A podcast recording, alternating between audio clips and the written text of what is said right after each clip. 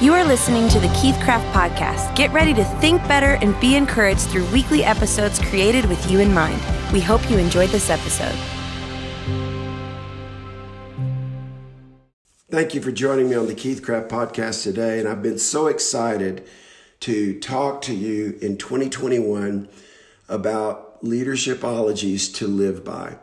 Basically, the study and philosophy of leadership that you can apply to your everyday life. And we're taking five minutes a day, Monday through Friday, just to impart into your life and give you a leadershipology, give you a word on leadership that you can download and apply to your life that will help you not only live your life better, but lead your life better and those around you that you influence. So thank you again for listening. Well, we've been talking about the Bible.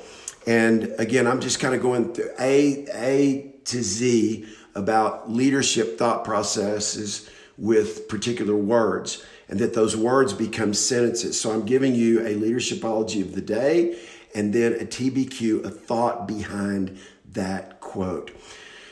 Today's leadershipology is the word of God is the seed that ensures a supernatural harvest. Voltaire said, if you would destroy the Christian religion, we must first of all destroy man's belief in the Bible. Every word of the Bible is a supernatural seed. If you will plant the supernatural seed in your heart, you set the word in motion to bring about a supernatural result. The word of God or the Bible is supernatural seed. When you water the word with your belief, it produces a supernatural harvest in your life. The Word of God, the Bible, is the greatest seed that can be sown into your life. Obedience to God's Word produces the fruit that God wants you to bear in your life. God's original plan for man was to be fruitful and multiply, fill the earth, subdue it, and have dominion. That's Genesis 1 26 and 27. So the Word of God, the Bible, is the most powerful seed that we can sow not only into our lives, but into the lives of others. God promises that his word will not return void, but will accomplish what he desires and that will achieve his purposes to whomever and wherever he sends it. That's found in Isaiah 55, verse 11. So today I want to encourage you to become a person of the word.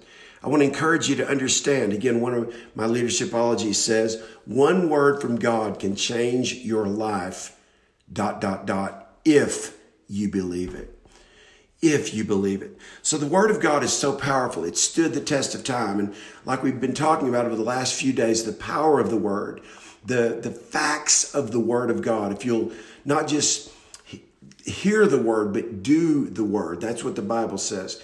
Don't just be a hearer of the word, the book of James says, but be a doer of the word. And remember how important the word of God is in your life. It, will it'll give you the word that you need in any season of your life. It'll be a manual for your life. It's it, it'll be your success manual in your life. And I love what some some famous people have said, people of renown have said about about the Bible. Albert Baird Cummins said this: "The empire of Caesar is gone. The legions of Rome are smoldering in dust." The avalanches of Napoleon hurled upon Europe have melted away. The prince of pharaohs is fallen. The pyramids they raised to be, their tombs are sinking every day in desert sands. Tyre is a rock for bleaching fishermen's nest. Sidon has scarcely left a wreck behind, but the word of God still survives. All things that threaten to extinguish it have not only aided it, and it proves every day how transient is the noblest monument that man can build, how enduring is the, is the least word that God has spoken. So I, I just love that. I love the fact that the word of God uh, has been so powerful and stood the test of time. Johann Wolfgang van Goethe said, The Bible grows more beautiful as we grow in our understanding of it. Benjamin Franklin said, We've been assured, sir, in the sacred writings that except the Lord build the house, they that labor in vain that build it. I firmly believe this. By our partial local interest, our projects will be confounded and we ourselves shall become a reproach and a byword down to future ages. In other words, if we do things our own way, if we do not do the Word of God, we will never understand what Frederick Douglass said when he said, one and God make a majority. So today, get into agreement with God, get the Word of God in your heart, and watch what God does in your life. God bless you.